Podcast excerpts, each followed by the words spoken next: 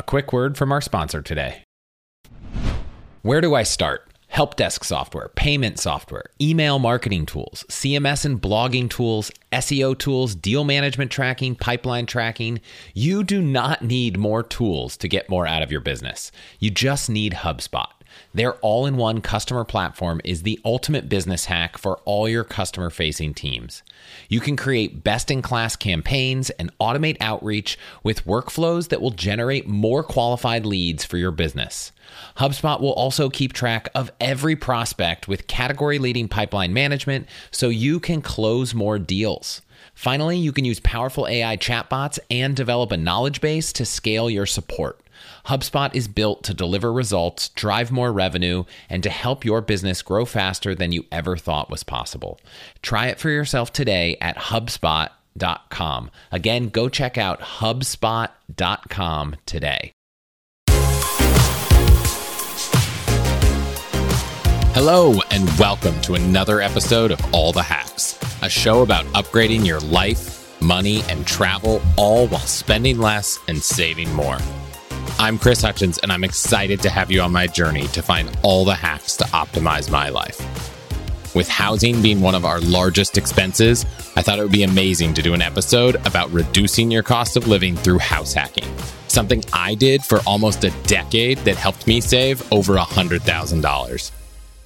And who better to have on than Andrew Kerr, a seasoned real estate investor and the founder of Financial Independence by Real Estate Investing, or FIbyREI.com. He's also worked for years in residential and small commercial banking, but most relevant to our conversation is that he's the host of the House Hacking podcast. In our conversation, we'll talk about the six different types of house hacks you can use to start saving money, roommate. We'll also talk about some of his tips for buying and selling properties, including in a hot market, and how to start thinking about real estate as a way to build your wealth. It's going to be a great episode, so let's jump in after I remind you Chris Hutchins works at Wealthfront. All opinions expressed by Chris and his guests are solely their own opinions and do not reflect the opinion of Wealthfront. This podcast is for informational purposes only and should not be relied upon for investment decisions. Andrew, thanks for being here. Awesome, man. Chris, I'm so excited we finally got the time to uh, connect. Thanks for having me on. Yeah, I am excited. And I just want to dive in really quick. I don't know if everyone listening to this knows what house hacking is. So I just want to start off by hearing you explain in your words what house hacking is. Awesome. Yeah. And I, I, like the fact that you said my words because it's sort of changed over the world and the way media has talked about house hacking. It's sometimes only talked about one way. To me, house hacking is doing anything creative with your housing options to help reduce your housing costs. You know, the average person spends 30% of their income on housing. So if you can take a housing choice, pick how you're going to live to reduce any of that or all of that cost, to me, that is house hacking. And when I, whenever anyone says, you know, the goal is to cut all these costs, I feel like it, it often comes with a connotation of, you know, living in a crappy rundown apartment. This isn't that though, right? so that that is one option and that's where you know a lot of the articles that are online are are doing roommates or room rental style house hacking where it's the young person in their 20s that's getting and living in a big house and having four or five roommates and you know, to me, that is definitely a big sacrifice. I could never convince my wife to do that, but house hacking can be pretty luxurious depending on the style that you pick and, and where you're living. So like me and my wife, we're in the Bywater here in New Orleans. It's a historic district. We're in a historic home that runs about $600,000 once we're finishing out our renovations. And we've got a tenant on the other side and we live in our side and they cover almost all of our housing costs. So you know, we're living in a amazing neighborhood. We can walk to everything. We rarely drive our car.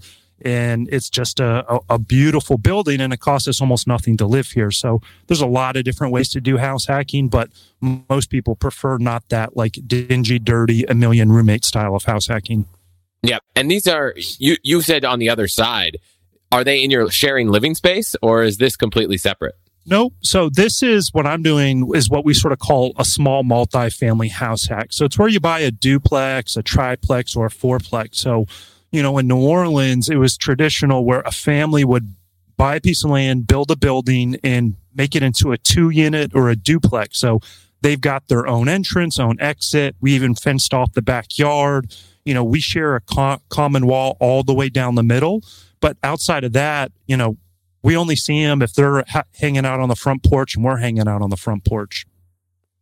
Wow. And so that's one kind of house hacking. The roommate style, you mentioned it. Any, anyone could buy a place and get a bunch of roommates and, and yeah. charge rent. Yep. Are there are there some other categories or is there a way you break it down? Yeah, so I sort of look at the six styles. There's that room rental or roommate style. There's the small multifamily where you're buying the two unit, three unit, or four unit.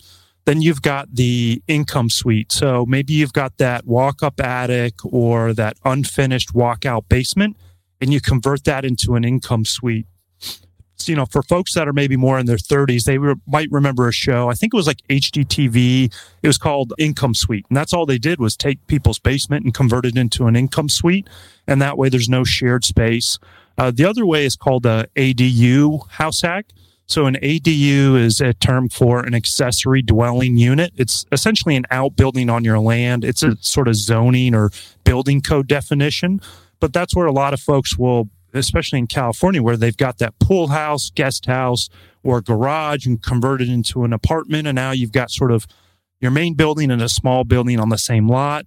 Then the next is a work provided house hacking where you specifically choose a career path or if you want to change careers, pick a career path where housing's provided. So that could be, you know, teaching abroad, careers in the military. There's a lot of sort of uh, upper level white collar jobs where they're going to post you somewhere for three months, six months a year, and they'll provide corporate housing. And then the last option is they live and flip and a slow flip. So most folks are familiar with flipping a house. You know, you go and you fix it up as quick as you can, you sell it. But the idea with the slow flip is you live in it for at least a year, ideally two years. That way, as you fix it up, it drastically appreciates in value.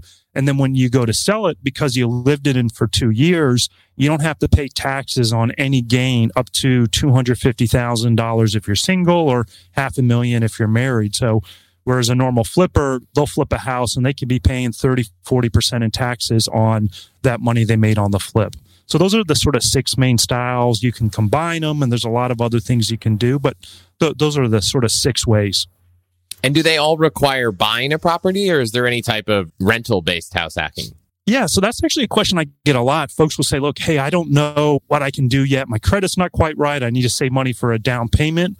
Well, go rent a big house, get a big flat lease, and put the lease in your name only. And then you rent out the rooms to all your friends.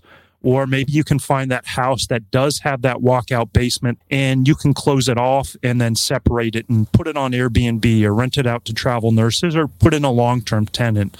Uh, just the one thing you want to be careful of if you're renting a space is just look through the lease and make sure it's okay to sublease parts of the property or to do things like Airbnb in the portions of the property you're not using.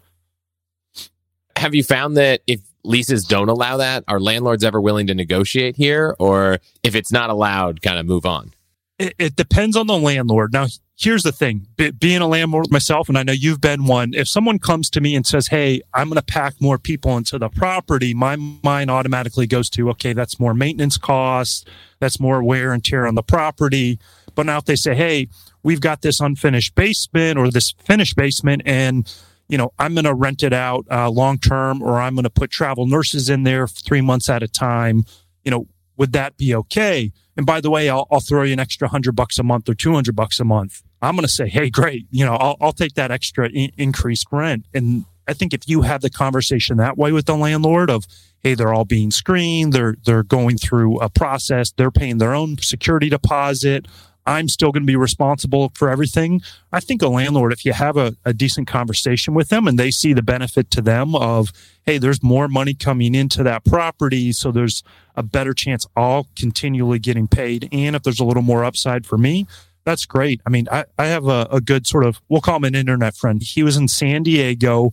His housing allowance from the military was $3,000 a month so he rented a nice big house that had a basement and he put that basement on Airbnb. So not only was his uh, rent about $3,000, which took up his whole housing allowance, he was bringing in another 1500 to three grand a month from that Airbnb place. So not only was he living for free, but then he was bringing in, you know, 25, 30 grand a year and he worked it out with his landlord and his landlord didn't care. Wow. That's amazing.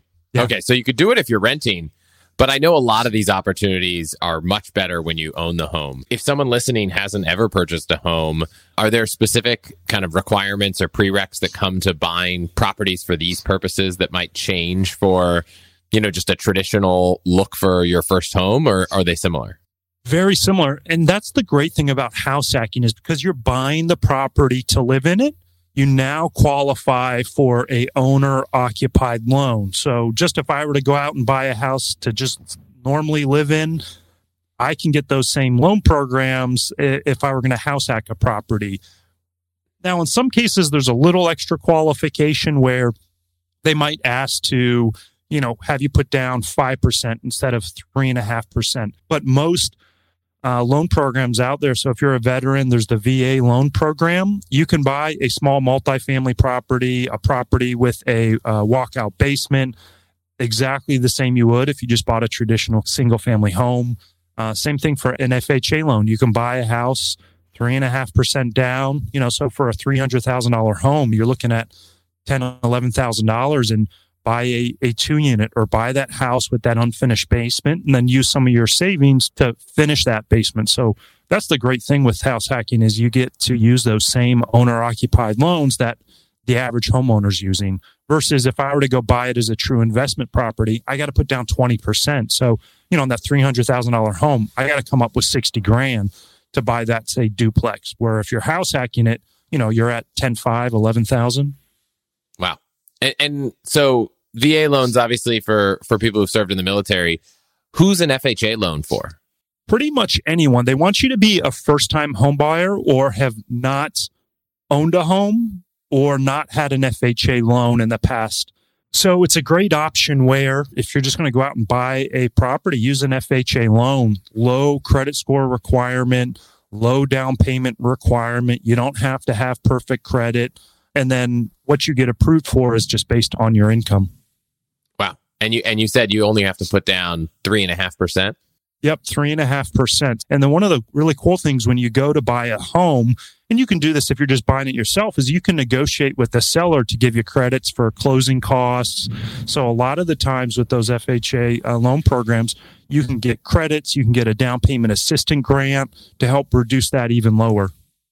Uh, is there a limit on FHA loans? Yes, there is. Yeah, great question. So the FHA loan limit is going to be based off of where you live and based off of how many units in the property. So uh, uh, one thing to touch on, you know, I say small multifamily that's up to four units.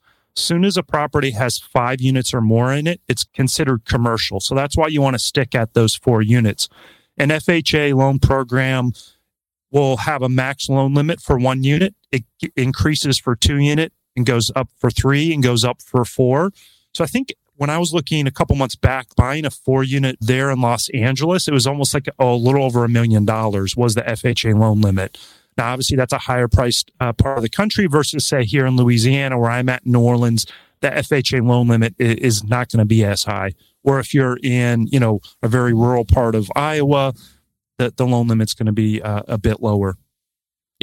Now, even if you're not eligible for an FHA loan, you can still buy these as kind of traditional conventional mortgages and, and, get a lot of the benefits of owning it by living in it, like property tax deduction and uh, mortgage interest deduction and those things. Yeah. So there's always like what I'd say the four pillars of building wealth in real estate, right? So there's going to be appreciation. So over the long term, uh, you know, if you look at the Case Shiller Index, which looks at real estate prices over the past, I think almost 100 years, it's appreciated on average 3% a year. There'll be dips, pullbacks, recessions, but you'll, you'll have that consistent appreciation over the long term.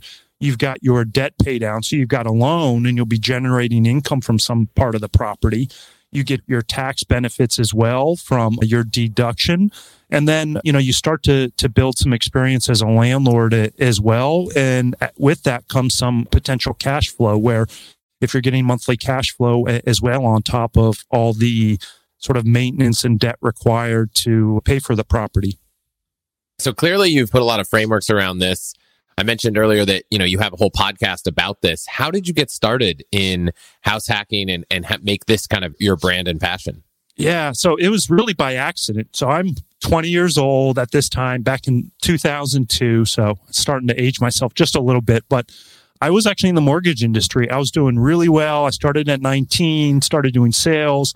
I think that year I was making a little over a hundred grand. I was getting ready to go rent a place with my buddy and we were looking at places and it's like two bedrooms, decent places, you know, a thousand bucks a month.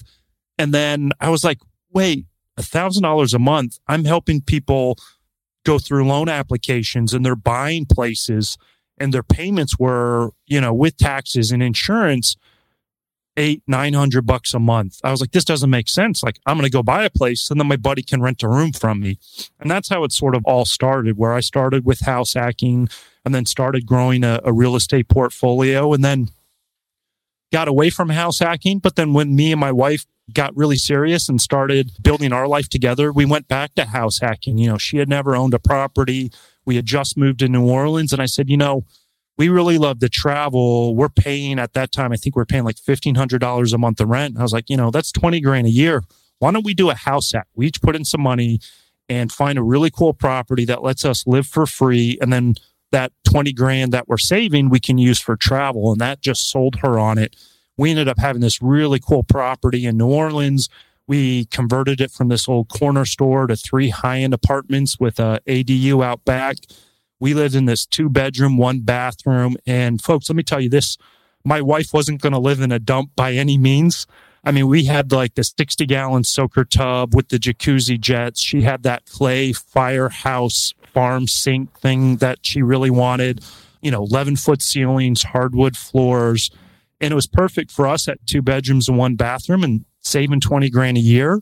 And that property also gave us an extra eight to 10 grand a year in profit on top of paying all the expenses for the property because we had so many units in it. So it worked out phenomenal for us. And that convinced her to do my fourth house hack, which we went from that two bedroom, one bathroom to now, you know, we're going to be in a three bedroom, three bathroom on our side.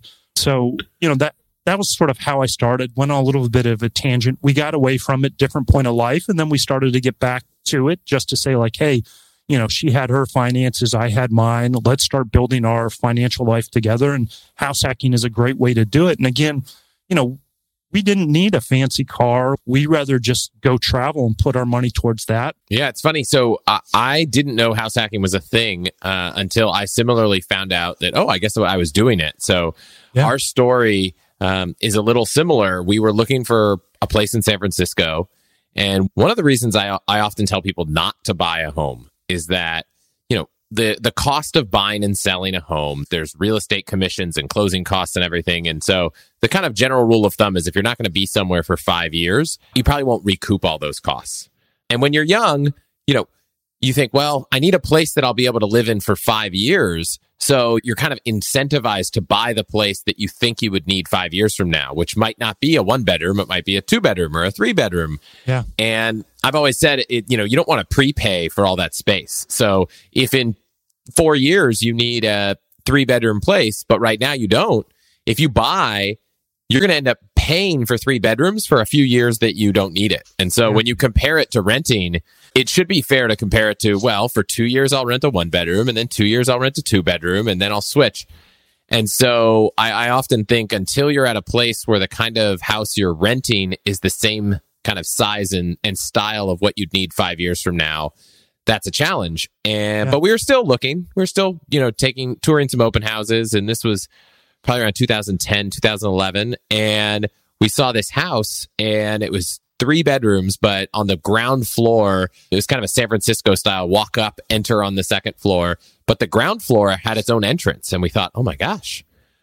Well, one day we might want three bedrooms, but we, yeah. we can't afford a home that has three bedrooms now. But if we bought one and then immediately started renting it out, we could use that rental income to offset the cost of buying a house that was bigger than we needed.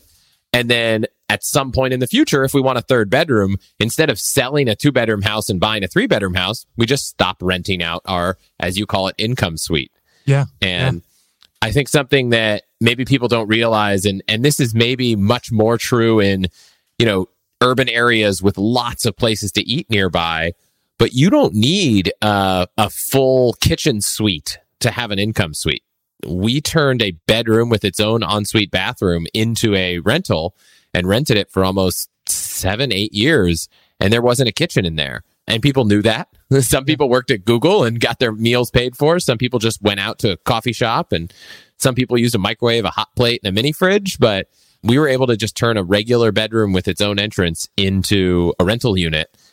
And that effectively covered our mortgage payment for almost seven years. That's awesome.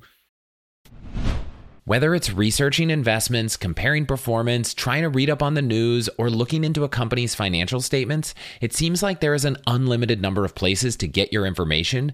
But my go to site for all things investing is actually the same site I've been using for over a decade. It keeps getting better and better and also happens to be our sponsor today, Yahoo Finance. Whether you're a seasoned investor or just getting started, Yahoo Finance has all the tools and data you need in one place. Well, actually two places because they also have a great mobile app. You'll get a holistic view of the financial news cycle, including breaking news, original editorial perspectives, analyst ratings, independent research, customizable charts, and so much more. It's probably why they've been trusted for over 25 years and by over 90 million users each month who are working towards their own financial success. So, for comprehensive financial news and analysis, visit the brand behind so many great investors, yahoofinance.com. The number one financial destination, yahoofinance.com. That's yahoofinance.com. I love helping you answer all the toughest questions about life, money, and so much more. But sometimes it's helpful to talk to other people in your situation, which actually gets harder as you build your wealth. So I want to introduce you to today's sponsor, Long Angle. Long Angle is a community of high net worth individuals with backgrounds in everything from technology, finance, medicine to real estate, law, manufacturing, and more. I'm a member of Long Angle. I've loved being a part of the community, and I've even had one of the founders, Tad Fallows, join me on All the Hacks in episode 87 to talk about alternative investments. Now, the majority of Long Angle members are first generation wealth, young, highly successful individuals who join the community to share knowledge and learn from each other in a confidential, unbiased setting. On top of that, members also get access to some unique private market investment opportunities. Like I said, I'm a member and I've gotten so much value from the community because you're getting advice and feedback from people in a similar situation to you on everything from your investment portfolio to your children's education to finding a concierge doctor. So many of these conversations aren't happening anywhere else online. So if you have more than 2.2 million in investable assets, which is their minimum for membership, I encourage you to check out Long Angle and it's totally free to join. Just go to longangle.com to learn more. And if you choose to apply, be sure to let them know you heard about it here. Again, that's longangle, A-N-G-L-E dot com. You know, I think you mentioned a good point. Like people don't always need a lot of stuff or need that full kitchen. You know, the way I always looked at it is there's three types of tenants. You've got your short-term tenant, you know, folks that are going to stay less than 30 days when people hear short term tenants or short term rentals, they think of like Airbnb, VRBO. So a lot of times, if, if you've got that income space that could become an income suite and it doesn't have a full kitchen or really any kitchen, I mean, you can throw in a microwave and like a kettle for some coffee or a French press or a Keurig or something like that those folks, most of the time, they're in a city. They want to go out and eat. And then, you know, the next step up is a midterm tenant. You know, those are folks that you usually stay 30 days to six months. These are, you know, traveling corporate executives. They need a furnished place. They don't want to be in a hotel for three months or you're traveling nurse. You know, we've rented to a lot of traveling nurses. And while the place we, we had for those midterm tenants had a small little kitchenette, they were eating the hospital cafeteria every time they were working. And since they were only there for three months when they weren't working, they were out at the coffee shop. They were out, you know, enjoying dinner at a local hotspot. And then that third tenant base is that long term tenant that's there for 12 months. But even then, a lot of times the longer term tenants, they don't need a lot of space. You know, the grad student or the person like at, at like a Google that has all that, those benefits there at work. So there's a lot of options. And if you think through like, Hey, what's the best type of house hack that fits my need? And then pair that with what's the best type of tenant base that also fits the space and what I like as well. Yeah, I think it's interesting. I've always been a bit turned off by rental properties as a, a thing to own because I wasn't really that excited about being a full time landlord. Yeah. But I, I think I found when I was running this, I guess, income suite, you know, when it's nearby and it's a house you know and understand because it's yours, where you're, you know, it's much less work than if you had a property, you know, 40 minutes away or even 15 minutes where you've got to drive over and figure out what happens. And so I actually found it to be a little less work than I thought. But earlier you said something about net profit. And I think something that maybe I naively didn't think about was anytime you're buying something that you wouldn't otherwise need for the purpose of generating income, you still have to look at it like a business. Yeah. And, you know, you could think that, oh, if I could get this much for rent, it would break even, but you might not realize it's hard to keep a place occupied 100% of the time. And there are maintenance things. Could you walk through all the things that you would be thinking about if you were considering uh, getting a space to rent it out, the different yeah. costs, and and how to make sure it really will be a good income producer?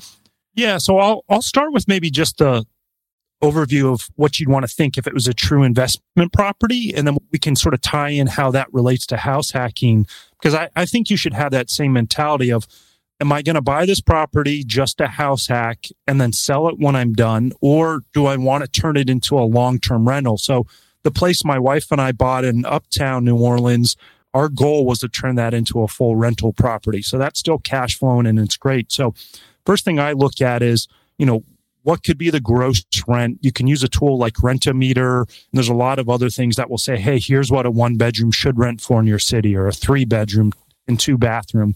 And then you want to look at vacancy. So you just Google your city and average vacancy rate, it's going to come up.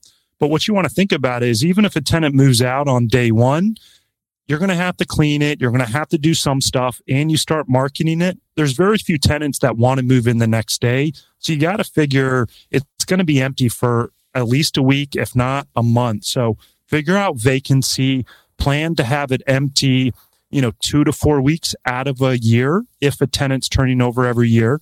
You want to look at what's called maintenance. So this is little things like, hey, the you know, thermostat's not working. I got to call the HVAC guy or the fridge went out, little things like that.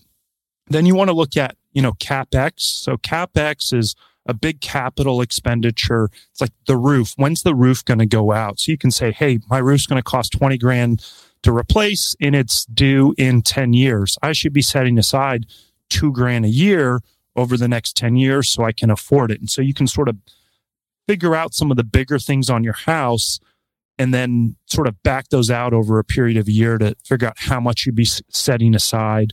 You know, the rule of thumb for maintenance is to set aside five to 10% of your gross rent. So, you know, if you're renting a duplex and you're getting $1,500 for each side, $3,000 a month, you're going to want to set aside about 150 to $250 a month. Some months you'll never have maintenance. And then other months, all of a sudden, you know, the fridge goes out, can't be fixed. You got to buy a brand new fridge, a thousand bucks. And then you're just going to want to look at any, what I call like miscellaneous stuff. You know, utilities, you got to do trash, lawn care, shoveling snow, things like that. A lot of that you can do yourself or you can hire it out if you don't want to. And then the last thing to think about is property management. So do I actually want to manage the tenants? You know, if they're on the other side of the property or they're in my finished basement, maybe I don't mind doing it. Or, hey, I want a house hack and not deal with anyone. Let me hire a property manager. Property manager is going to take, you know, eight to 10% of, of those gross rent. So, you know, if you've got a place that's renting for 1500, figure a property manager is going to take on average uh, about $150 uh, of that. So you sort of look at those expenses of a rental and then you should do that for a house hack, but say, great, well, if, if I'm living in one part, what, what should this part rent for? Okay. So I should be thinking about that for setting aside for maintenance. I should be thinking about what the big things are for CapEx, setting those aside. Obviously, there's not going to be vacancy on my side. There will be on the tenants portion. And then you can sort of look at that and say, great, you know, how is that working out compared to what the mortgage is? And then the other thing I think about is housing savings. So, you know, when me and my wife moved to New Orleans, the place we were renting was like $1,500 a month. So we realized, hey, we could go into this house hack and we could bring in enough income to cover all the mortgage. And if we rented out the ADU, we'd have an upside. But we looked at it of great. So we're breaking even. We're covering the mortgage taxes and insurance, but now all of a sudden, you know, that that's breaking us even, but we're saving fifteen hundred dollars a month from what we were previously paying. So there's that savings there. So we said, great. If we are saving 1500 a month, let's put aside 500 for maintenance and capex. And then if our, our outbuilding, our ADU guest house, anything we get above that is the gravy money.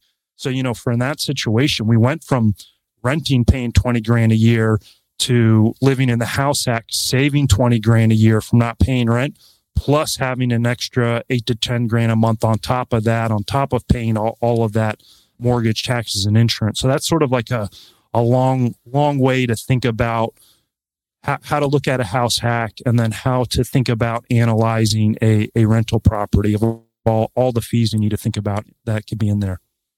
Is there any kind of ratio of average rent to average purchase price to get a sense of like, is this a good place to you know, whether it's a rental yeah. property or a house hack to do it?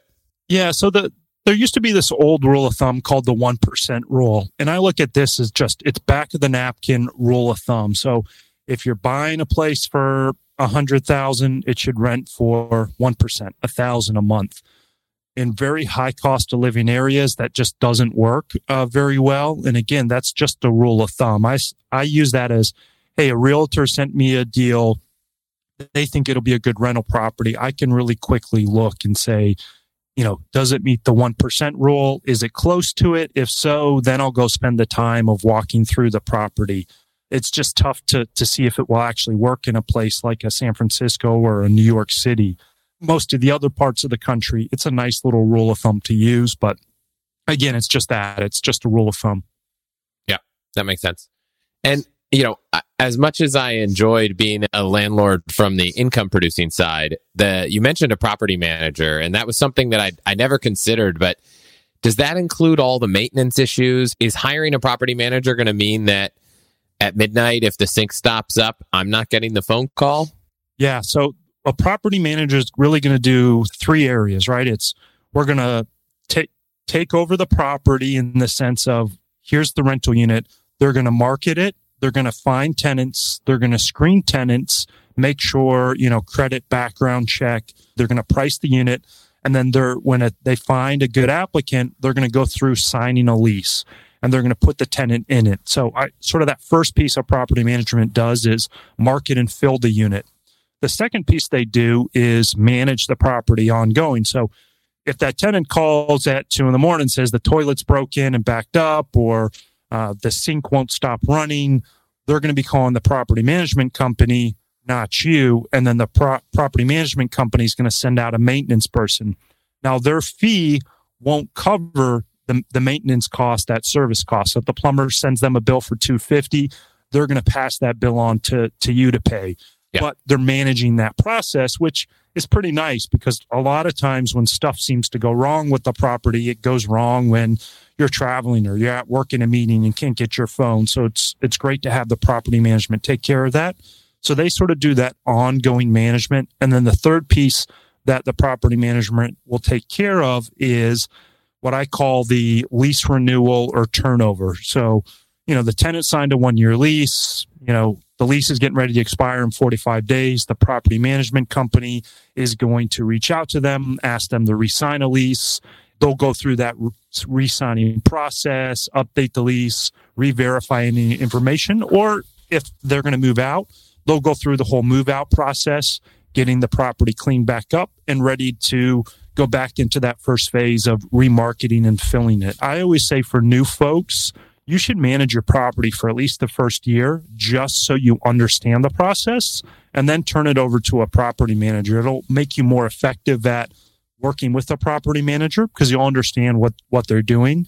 But again, if you're that person that says, look, I'd love the house hack, I just don't ever want to deal with the tenants. There's a lot of folks that will tell the tenants that they're just a, a renter also. And the property manager uh, takes care of it and they don't know who the owner is. So th- there's a lot of different ways you, you can a- approach it, but property management is a great, great way to go if you want to be hands off as possible. That's amazing. I love the idea of not not telling the other person that you're the owner, so you can kind of be, oh, that terrible owner. You know, this sink's always clogging up. I want to jump back to a couple of the types of house hacking. Yeah. And one in particular is ADUs. Yep. And if I run through them again, it's kind of obvious, you know, room rental, renting, having roommates makes sense, buying a duplex, turning something in the house, whether it's a basement, an attic, or an extra bedroom that has an entrance into an income suite. Yep. But ADUs are interesting because I don't know a lot about them. Yep. Is this something where it's easy to just build one on your property? Do you need permits? So the thing I love about an ADU is right now the multifamily market is so hot. Like if you try to find a duplex or a triplex, they go really quick because so many people want to be in real estate. But if you look at properties that have that detached building, you're just going to be competing with the average home buyer. And then a lot of folks nowadays, when you've got homes, they like the garage actually attached to the building. So it's a really easy way to find a property to house hack is specifically look for those detached buildings. And then what you can do is if the building's existing, it's pretty easy to get it converted. You do need to get some permits if you got to run new electrical and plumbing to it. You know, luckily with like the ADU we had, plumbing and electrical lines were already ran out there and we were able to keep a one car garage and then convert it into this two story loft. So it just sort of depends on that side. If it's an existing building, it's a lot easier. Now, if you have the space to build a building, that's going to be a little bit more challenging. So one of the things uh, down in LA that they did is there's obviously a housing problem. So one of the ways to solve a housing problem is you allow more density in housing. So they actually passed laws to let people start to build ADUs because they said, Hey, this is an easy way to add more rental units. Let someone build an accessory dwelling unit. So you can actually go through the process of having plans drawn up, building a brand new building and making that guest house, outside building rental. And it, it's a pretty cool process because you can customize it. I'll send you for your show notes. We actually interviewed a designer and builder that builds ADUs. That's all he specializes in. And he has some really, really cool knowledge about how to build a, a, smaller space, make it really more effective. And he works specifically in California. But it was a phenomenal episode. And he talks about going through the zoning and building permitting process. But it's one of those ph- phenomenal things that you can do where you can build an ADU. And while maybe you live in the ADU and you rent the big house when you're young and you're single, or maybe you're just a young couple and then once you start a family, move into the bigger building and now rent the ADU. You can rent the ADU on Airbnb. You can rent it to travel nurses. You can do a long term tenant.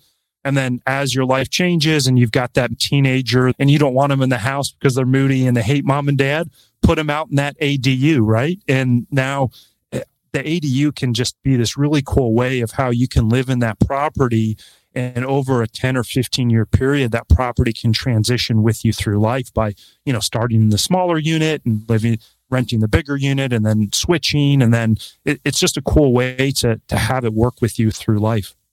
It's it sounds like a, a great idea if you have the space. How much you know ballpark does it cost to build an adu on your land think forty to seventy five thousand dollars, just depending where where you're at in the country, any permitting fees that that are out there, and how big you want to make it. Obviously, if you're trying to make a, a three bedroom ADU, you know, uh, completely from scratch, they got to pour a foundation. You know, our ADU because it was this old existing barn building, the frame was there, it had a roof on it.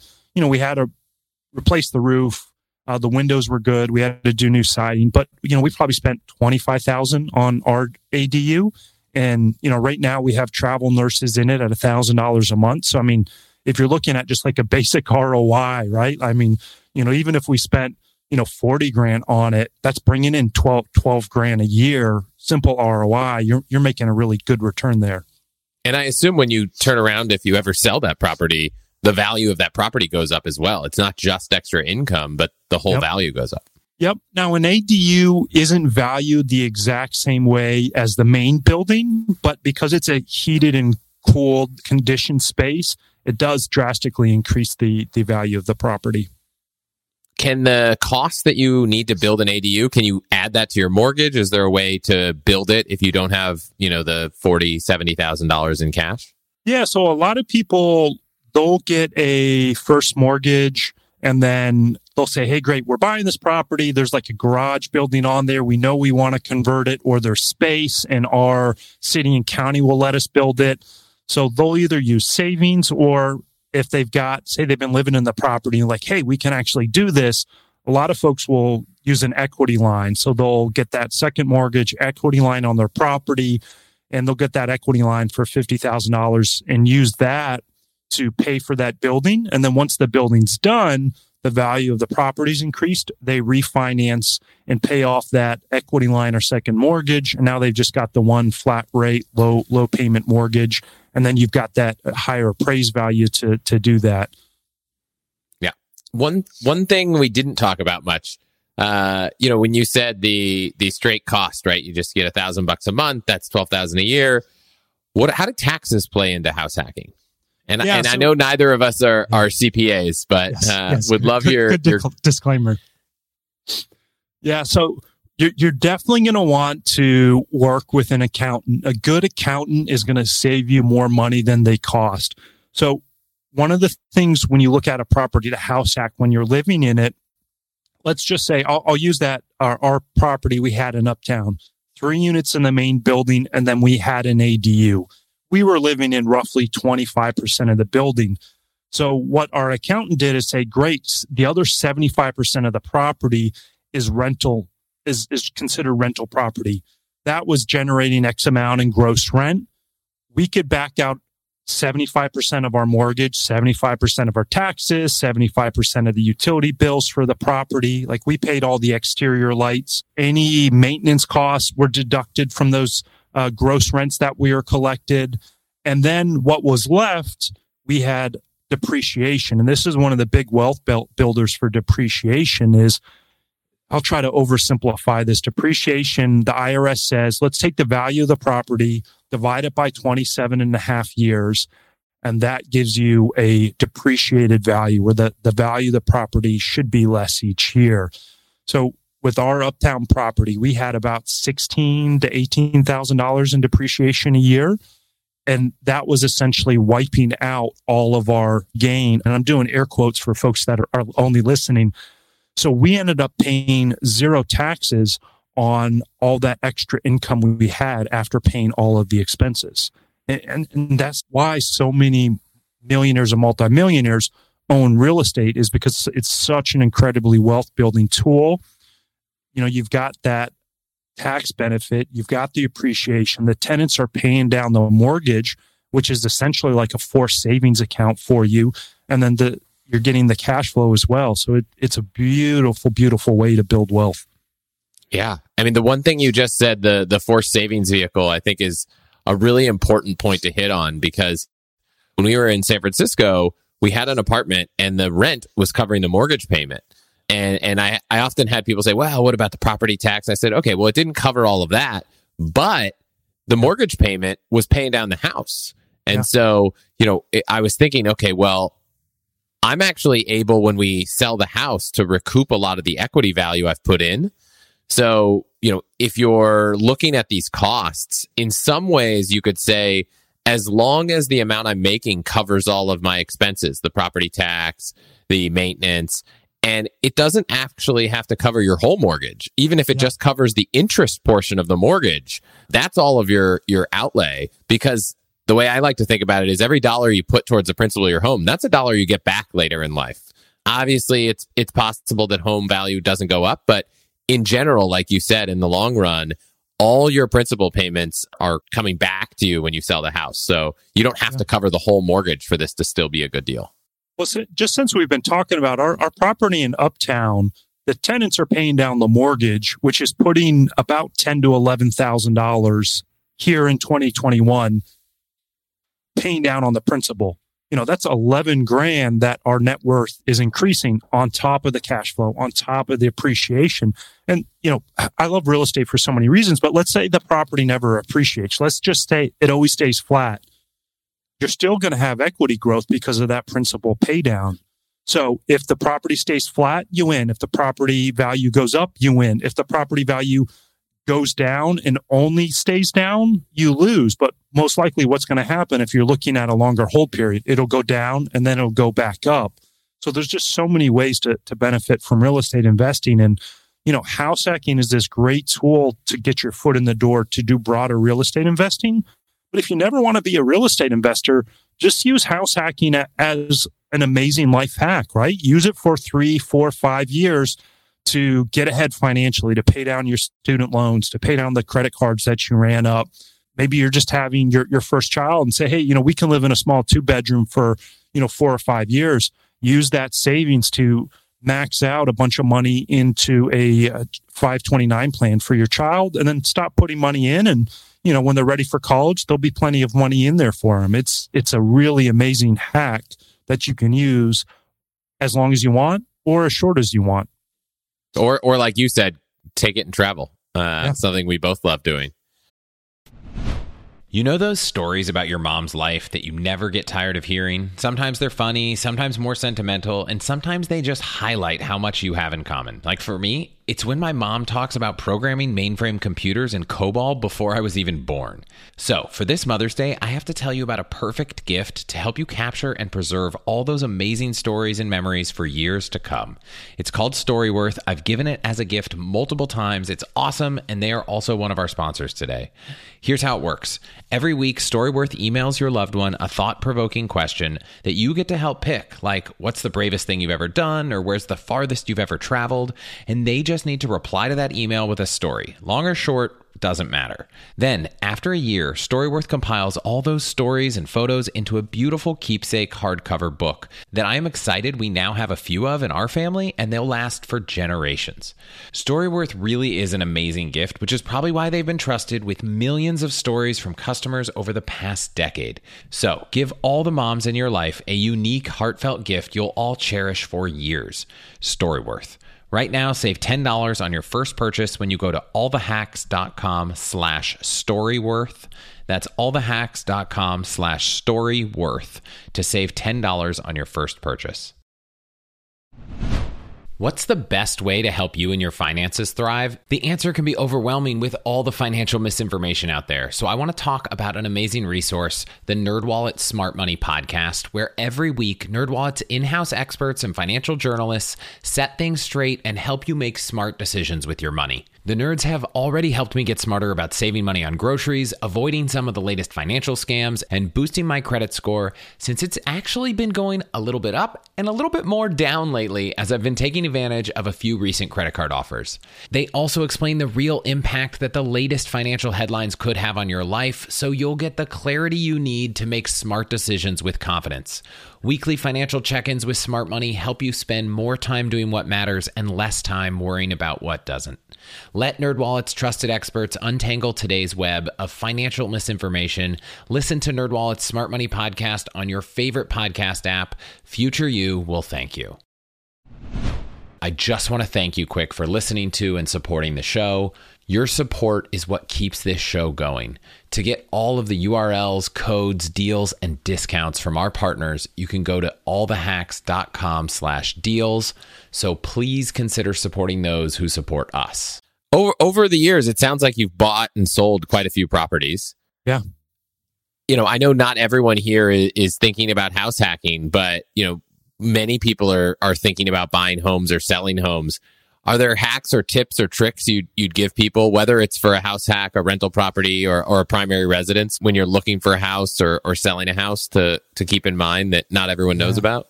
Yeah. So uh, on the buying side, I would say look for the problems. Look for the ugly houses. If you can find the ugliest house in the best neighborhood, you can go in and spend time to fix it up. You know, if you put in a little bit of TLC, a little bit of love, you can end up with a great deal and then you can really customize the house. I love when I see pictures online of houses and they've got the pink tubs and the pink tiles that are from the 70s because to me that says, Hey, this is awesome. I can customize that bathroom and bring it up to date. And that's really going to increase the value where the average homeowner might walk through and be like, Oh my goodness, this is horrible bathroom. I would never live here. And they go out. I love smelly houses as well because the average person doesn't want to deal with the smelly house. Me, I think a smelly house, I'm like, this is awesome. You know, I get a smile on my face when, when the realtor's like, it's gross. Um, because you rip out all the carpet, you wash everything down with uh, this cleaner called TSP, you run an ozone machine, and that kills the smell. And then you do a Kilz paint sealer on everything, and then you put it back together. So I look for the things that the average homeowner doesn't want to deal with. I also like when I go look on like realtor.com or Redfin, I do the reverse search. So usually I say, Hey, this property just came on two hours ago. Everyone's looking at that one. I say, show me the property that's been on the longest because that person is probably willing to negotiate and willing to cut their price. And then the other thing when you're buying a property, it, it's sometimes hard to do in a really hot market but ask the seller to pay a portion of the closing costs. They can give you a, a, seller credit or a seller concession, and that can just reduce your, your cash to closing. So, you know, even if you've got 20, 30, 50 grand saved up, you know, closing costs can easily run you, depending where you're at in the country, eight to 10 grand. So if you can get the seller to pay part of that, look at that as a lever. So maybe they for whatever reason, they, they have to have a, a five. You know, they've got to sell their, their, their house for 500,000. So say, great, I'll give you that 500,000, but can you give me $7,000 in uh, closing costs uh, credit? And a lot of times folks will say yes to that, but they won't say yes to a $493,000 sales price. So look at the different levers that you can pull and a good realtor can help you with those. Um, yeah, for for the house we just purchased last year, there were a handful of things that were just part of the staging. And, and we were like, we just really like this, uh, yeah. you know, this TV. It's already mounted to the wall. It's exactly where we'd want it.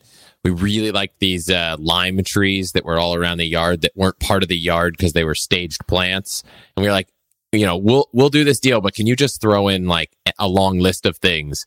And especially these things that have prices that are kind of unknown, but you know, relative to the cost of the house, everyone knows they're pretty small. Yeah. The the buy the sellers were willing to flex, but they were not willing to flex on the price. So yeah. I love this idea of of just p- finding all the ways that you can kind of get something out of the deal that aren't the price.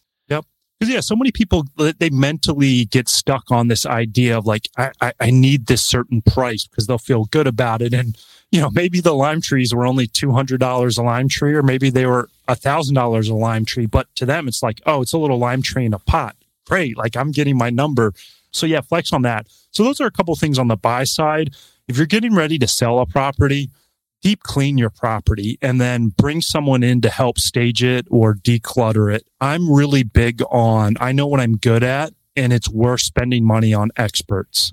You know, one of my early real estate mentors, he goes, Andrew, if you ever get in financial trouble with tenants over leases or potential lawsuits or negotiation issues, figure out the best lawyer you, you think you can hire and then go hire someone better. It'll pay off. And I'm that same way. If I'm going to sell a property, I'm not going to try to skimp. You know, I don't want the realtor that's going to cut a quarter percent off or a half percent off and then miss out on the realtor that's the rock star that has the giant team, has the giant network. I feel like I'm okay with design. My wife is even better. But even with that, you know, this is stuff that we're emotionally attached to. I want someone else to come in and say, like, hey, you need to declutter this stuff. You need to remove that it's to your taste. It's not common enough or generic enough that it's going to appeal to everyone. So I always say like bring cleaners in to do a deep clean and then bring someone in to help declutter. And even if you're keeping your stuff in there while it's being sold, have someone help stage it and rearrange it. You know, maybe you've got the living room laid out where it's perfect for y'all for sitting at the TV and it's comfortable and you've got all the extra pillows on it and, you know, throw rugs and all sorts of weird stuff but for the person coming in, the layout might seem a little funky or might not flow as enough or might not make the house present as well. So to me, that, that curb appeal and that presentation on the inside really do go a long way. Yeah, we paid a premium for good staging when we sold our San Francisco apartment and I regretted it for like the first week and then the house sold in a week and I did not regret it. And I think it's it's tough because like you said, your style isn't always the style that sells. And yeah. when you hire someone that's been doing this a lot, they're they know the style that sells and they were they they designed the house in a way that I was like, I wouldn't want to live here, but you know, it, it's what everyone wanted. So yep. I really like that advice. The the only thing I'll add, my brother in law gave me this advice is when you're buying, whether it's through the real estate agent or, or if you can somehow get in touch with the, the sellers, if you can find out what the priority is. Some people want to sell fast. Some people want the highest number. There, there's always one lever. And if you identify that someone wants to get the highest offer, well, then you don't necessarily need to worry as much about how quickly you can close. And maybe you could put in some contingencies, you know, maybe not in today's market. But if you find out that someone just cares about closing as fast as possible, then you can put in a time to close. And the advice that he gave me, which, you know, I, I will caveat this with, it, it's certainly a risky move was you can always it, it's easier to extend an offer that's been accepted than it is to ask for longer time up front. So he yeah. said, we guarantee a 15 day close. And I asked him, how long did the bank say they could close? And he's like, well, they said 21. But I figured that uh, once we're 15 days in, if I need seven more days, they'd rather give it to me than start the whole process over again and, and look for another person. It's like, well, we're already almost all the way through with them. So let's give them a, a little bit more. So you mentioned hiring the best lawyer you can and then upgrading that if you have financial trouble with tenants. I'll just ask, you've had a lot of tenants. Have you had any fun stories or, or terrible things or, or interesting tales? So my my original investing career was very focused on affordable housing and uh, what I would call like student housing, college housing by universities back in North Carolina the affordable housing, you know, I did a lot of aid work overseas, worked in places like Indonesia, Philippines, Kenya, Haiti. So this idea of like community development in very challenging places, coming back to where I lived, I was like, oh, this is nothing. So I did a lot of affordable housing and I wouldn't recommend affordable housing for anyone that's new, but it, it was a great way to get started. I mean, I had a property where I was under contract on it and the uh, SWAT team raided the apartment. So I think that would probably freak out most people. What happened to me was I'm getting a better discount. you know, so I mean, literally, they came in, they knocked the doors off one of the rental units. This was a fourplex that I was buying, and folks in the top unit were selling some drugs. I knew it was a bad area. I was planning on clearing out the unit. But to me, that was automatically like, this is a problem and a challenge. There's upside for me. So I went back to the owner and I said, look, hey, this building, you know, I pretended to be nervous and scared and, oh my goodness, this is so horrible. I didn't know this was going on. And we negotiated the price down lower. But from my standpoint, it was like, well, I was going to put n- new doors on all the units. I wanted to get rid of that tenant anyways. So that just sort of solved that problem. And I could use that as a, a negotiating tool. And then also in, in that affordable housing I unfortunately had to do a lot of evictions. I think I probably did 20, 25 evictions. I did them all myself, except for one uh, where the tenant appealed, and then we had to go to a higher level court. And at that level, I brought in a, a lawyer. But the reason I won all of them was because I used leases. So even if you're going to house hack and you're bringing in a friend to live in a room, get a lease. And make sure to follow everything in that lease. So I had great leases. And if a tenant was late, I would deliver the notice. And if they still hadn't paid, then we'd file in court and they'd come to court and they'd complain and say, oh, you know, this and that, or he's a bad guy. And the judge will say, well, he brought you to court for not paying and he delivered the notice. And here's proof that I delivered the notice. Okay. Why didn't you pay? Okay, great. Well, he wins. So if you have good leases, if something does come up in a worst case scenario, having all that stuff in writing is super valuable to have. It's easy when you're house hacking and it feels a little less professional than running a rental property to kind of let things get a little casual. I remember we had a friend of a friend looking for a place and we didn't take a security deposit because we were like, oh, it's just a friend. And then one day before they were supposed to move in, they backed out and we couldn't find a tenant on a day's notice. So we had about a month's worth of rent that ended up, you know, getting lost. And yeah. it was just a learning moment for me. So my takeaway now is find a place that's smelly, that has a pink bathtub, and ideally that the SWAT team has recently raided. Yes, yes, yes. All if you find those three, that's the trifecta. You're going to get a great deal on the property. That's amazing. So, so right now is uh, definitely a hot, hot real estate market across the country. Does that make house hacking more appealing, less appealing? Any tips to take advantage of it? Yeah, so I'd say it, it can be both, right? I mean, rents have gone up across the country. Obviously, there was in some areas last year due to COVID where rental prices went down in major cities. But, but if you look at it, it's rebounding all across the country. If you're paying 30 or 40% of your income towards rent and you're not getting ahead financially, you know, if you're making 20 grand a month and you're spending eight grand on your housing and you've got five grand left over to put towards investments, cool. You're probably in a good spot. But for most folks, housing's taking up so much, it's not letting them pay down debt or put money away for investment. So to me, I'd say, yes, you should really look at house hacking. And then in any market, there's going to be assets that are overvalued and there's going to be assets that are undervalued. And that's the same thing in real estate.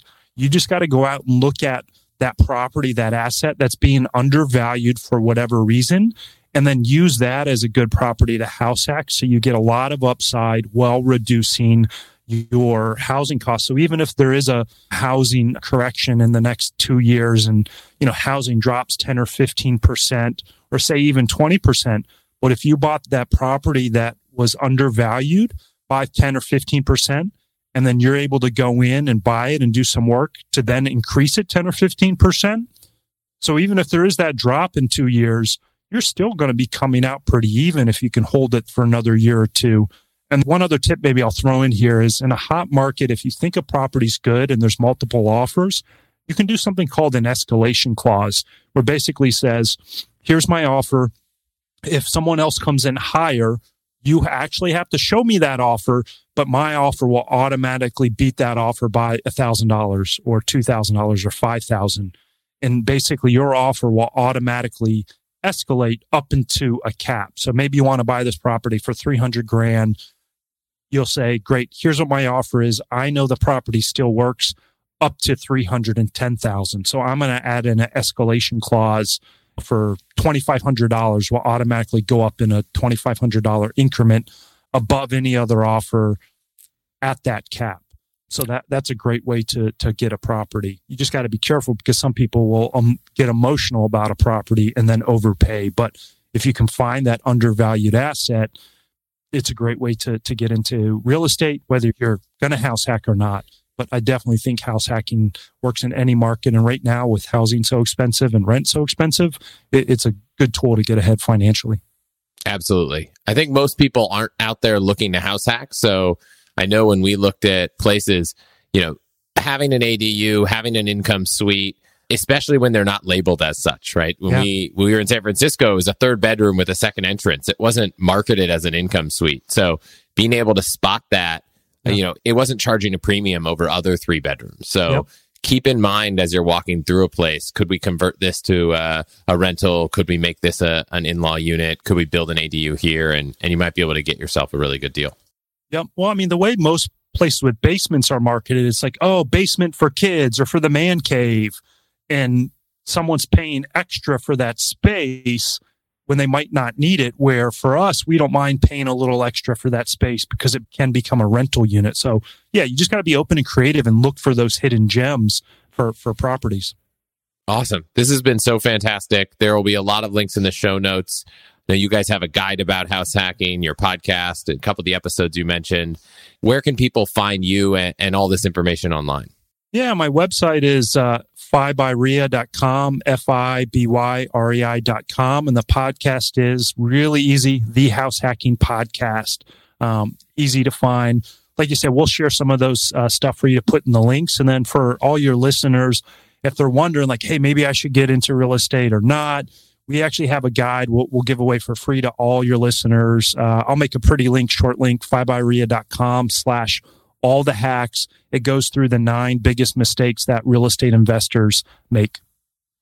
That's fantastic. Thank you for sharing that. And thank you for coming on the show. Yeah. Thanks again for having me on. That was amazing. Thank you so much for listening. My wife and I have saved thousands of dollars through house hacking. So I hope this inspires some of you to do the same. You can find links to everything we talked about, including the guide Andrew referenced in the show notes. I also recorded an episode with Andrew on his house hacking podcast. So if you want to hear more about my experience with house hacking, you can check that out too. Finally, as always, I love hearing from you all and trying to help you optimize your lives. So if you have questions or want help, please email me at chris at allthehacks.com or I'm at Hutchins on Twitter. See you next week.